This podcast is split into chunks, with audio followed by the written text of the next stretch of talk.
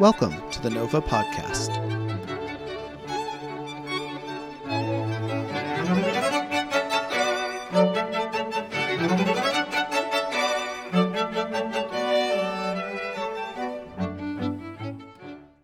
Welcome back to the Nova podcast. My name is Jeff Counts, and I'm your host on this episode four of the pre concert lecture series this season. Whether you're at home a few days before the event or in the car on the way to the theater, we thank you for being with us today. This concert that we'll be talking about today is Songs of Play.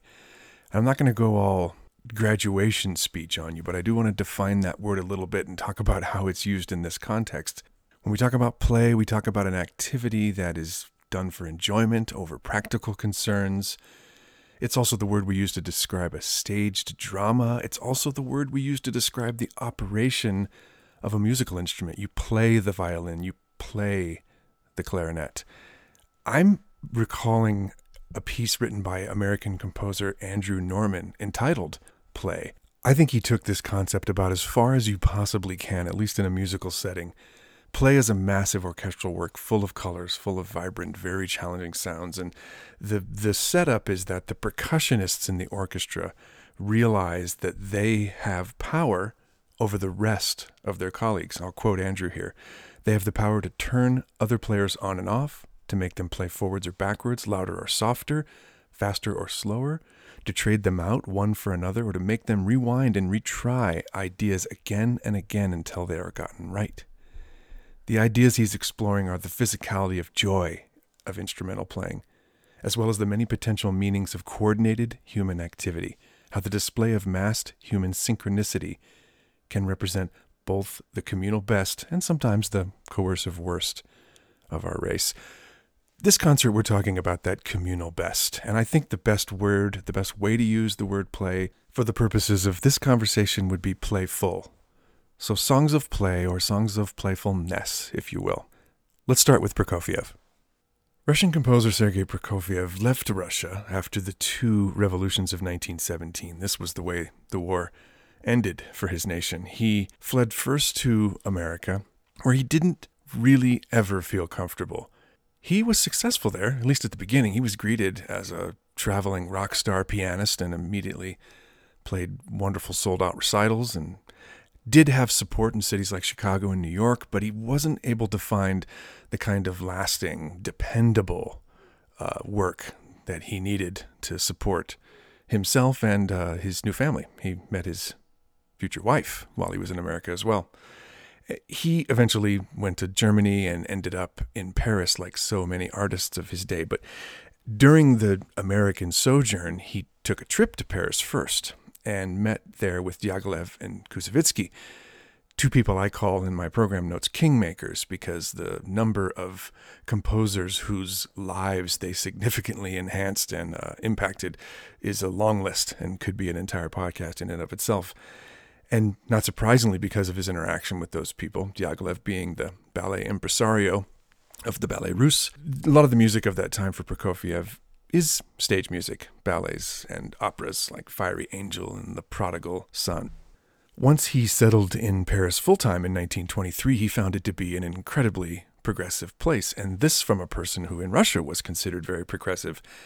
There were things happening there that he hadn't even thought of yet as a composer, and he was a little bit hurt by the criticisms of his first violin concerto as being too melodic, too traditional, a little too conservative. So he attempted to take on some of the avant garde sensibilities he was hearing around him, particularly with a commission he was composing for Koussevitzky. It was his second symphony. He was attempting to adopt a much more aggressively modern language in that piece. And during that time, to help pay the bills, he took on another commission, and I'll read what he wrote about that. I accepted a commission to compose a ballet for a roving dance troupe which wished to present a program of several short pieces accompanied by five instruments. I proposed a quintet consisting of oboe, clarinet, violin, viola, and double bass. The simple plot was based on circus life, and it was entitled Trapeze.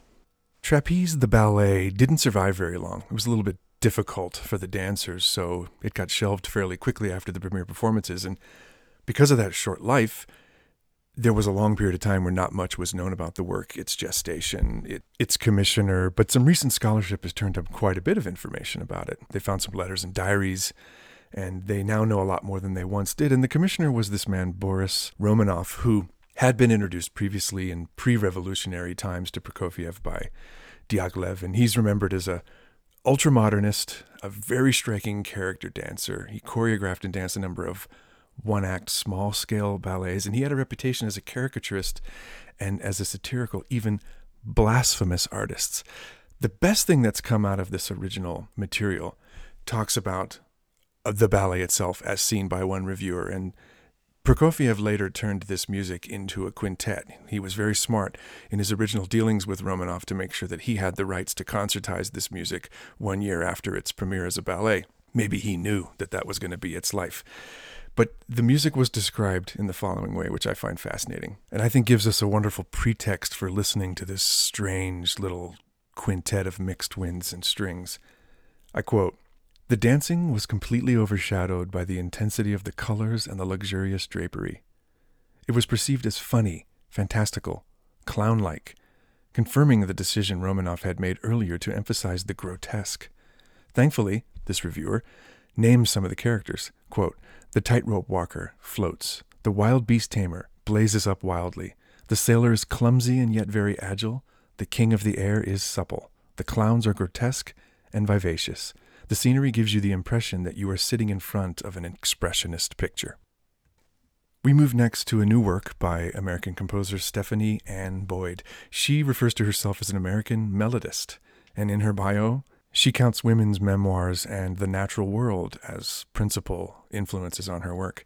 She's also somebody who speaks very frankly about the business of being a professional musician. She has given a talk at a couple universities that's entitled Two Steps Out the Door A Tough Love Get Over Yourself Guide to Engineering a Career Right Out of Music School. I don't know about you, but I would love to hear that talk. I wasn't able to find it online, but I'm thinking about asking her if it's been recorded her music, though, has been described as having an attractive lyricism, a wide ranging and imaginative style, and being arrestingly poetic. She's a project person, too. She likes to get involved in big picture events, including the 50 state sonata project, where a violin piece of hers was played in virtually every state in the Union, and then a world sonata project, where violinists from all over commissioned to work. This piece, Pearl, for violin and piano, is one of those, written in 2022 for the World Sonata Project. I'll read from her program notes about the work. I quote Pearl takes its impetus from the violin itself. The shape of the violin can be seen in the curves of the melodic lines in the first phrase of the score. And the materials of the violin, its resonating body of wood and the mother of pearl inlay found in many violins, have constituted much of the inspiration for the piece. Unquote. I have to tell you that the first part of the score, as she states, very much does look like a violin on its side. You don't have to be fluent in music reading to see that shape played out in front of you visually. It's a very, very cool effect. This work is based on three movements. The first movement, Fantasia Ultraviolet, has to do with, I quote again, freshwater pearls and mother of pearl, and how they light up in stunning ways under UV light. Boyd has sought to write a musical hmm. portrait that gives the musicians and audience the sumptuous, grand drama that the violin and piano create so beautifully together. The second movement translates to Light of Waters and begins with what Boyd calls a mermaid interlude in the piano, taking our musical story down into watery depths. She continues, It's a quiet elegy to the places those mother of pearl inlays begin their life long before they become part of our violins. Here the piano and violin create an eerie, mesmerizing space. While writing this, she was thinking of the refracted light that floats down from the water's surface. I'm sure, as you can tell, there's a real theme of light and color throughout this work. And the third movement, Dance Iridescence, takes this concept even further and brings in the other important element of the violin from that original set of inspirations, the wood that makes up its body. Here again from Boyd's notes. The title, Dance Iridescence, takes its name again from the magical colors and light that appear in the many layers of the material that make up pearls. This movement is a quick moving, riotous, yet tender perpetual motion that makes use of some of the violin's most resonant notes and harmonics while perhaps speaking a bit about the forests whose trees experienced their own long lives before being felled and whittled down into the resonant bodies we now know as violins. Let's move next to Counterplay by Luke Dahn. Luke Dahn is a Utah based composer. He is part of the University of Utah Music Composition and Theory faculty. He's also a Bach chorale scholar. This is a little known fact about Luke. He has a website that is called Bach chorales.com, where all 400 plus works in this category for Bach are cataloged and separated. You can search them by tune, you can search them by text, you can search them by their BWV number. It's an incredible resource. I went and looked at it myself while I was researching this podcast and I got lost in it for at least an hour. It's an incredible resource for people interested in Bach. He's also published a book edition of the chorales. It's called the Dahn edition. And I hate to say it's currently sold out, but I do invite you to go check that website out. Luke and I were in touch about this work, Counterplay, that was written for Utah Symphony principal trombone Mark Davidson and pianist colleague Victor Volkov. And let me read to you a little bit of what he wrote to me. From the outset of this project, Luke told me, I wanted to write a work that capitalized on the versatility of the trombone. That is, to write a work that certainly utilizes the trombone's remarkable power, but a work that also showcases its beautiful lyrical tone. The more bombastic side of the instrument can be heard in the march like theme that opens the work and is heard several times throughout, as well as in the loud final section. But the lighter intersections feature more lyrical melodies that allow the trombonist to sing through their instrument. For my part, I love the duality that Luke is exploring here because if you've listened to a lot of orchestral music, you know that the trombone has a very specific set of jobs to do in that setting. But also, if you've listened to orchestras and heard bolero, you know that this instrument has a flexibility and a color palette that almost seems limitless. And I love that he's exploring both here. Back to his note to me, though. I'm quoting again. The title Counterplay carries an obvious allusion to the word counterpoint the two instruments are in constant dialogue throughout the piece, mimicking each other's gestures and offering interjections and counterstatement. Even the march is rendered in a kind of misaligned manner, creating a kind of contrapuntal echo effect.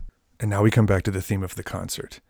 Luke says, I also liked having the word play in the title, as the march theme and prominent short descending glissando figure both take on a kind of playful character.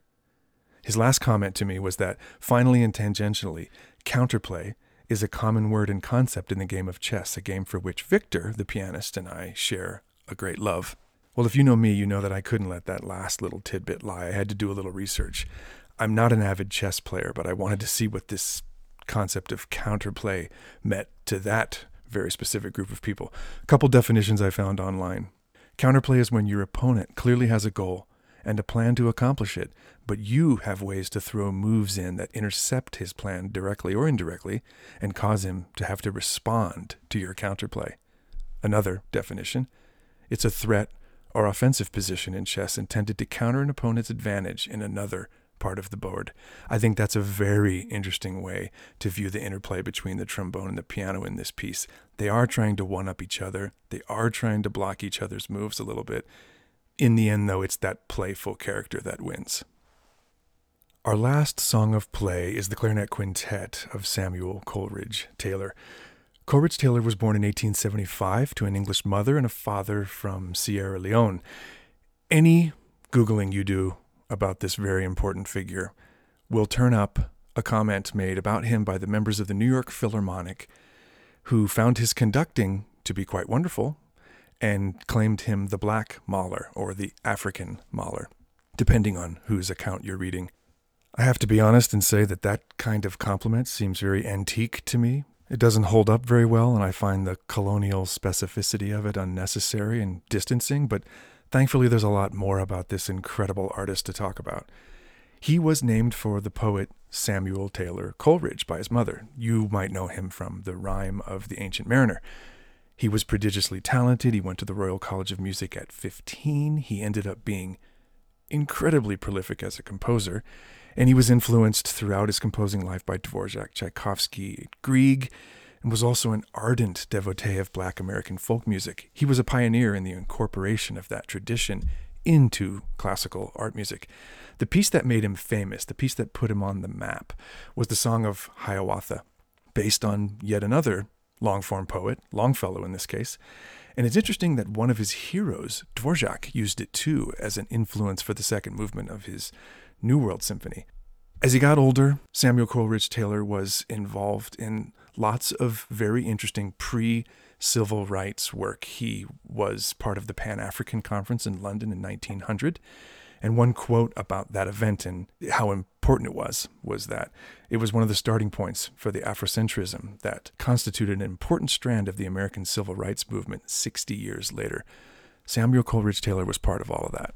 We talked a little bit in the last podcast episode about composers who were taken from us far too young, and Samuel Coleridge Taylor was one of those. He died after only 37 years, and it pains me to think of the works we will never get to hear. I bring us now back to the clarinet quintet, which is where the playfulness comes in.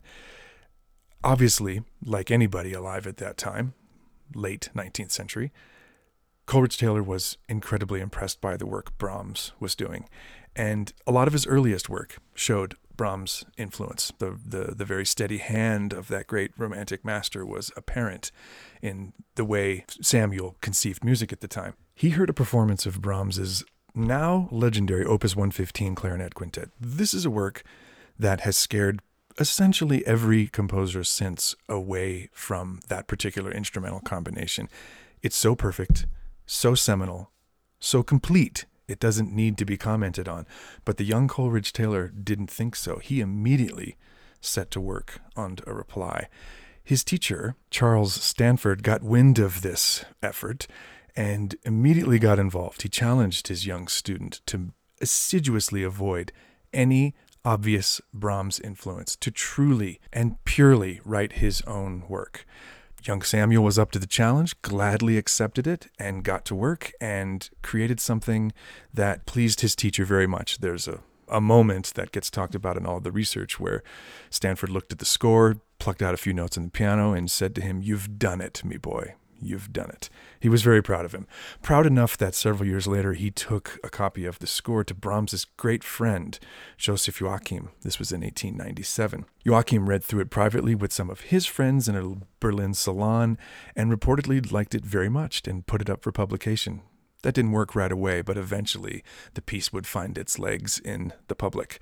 It is interesting to note that though he very, very carefully and very successfully avoided the voice of Brahms in this music, Coleridge Taylor couldn't help but invoke the sound and the influence of his true hero, the one we mentioned before, Dvorak. From grotesque circus music to the iridescence of musical light to chess theory to a good natured bet between a teacher and a student, I hope you find something in this, as Andrew Norman called it, exploration of the physicality and joy of instrumental playing. Until next time on the Nova Podcast, I'm Jeff Counts. Enjoy the concert.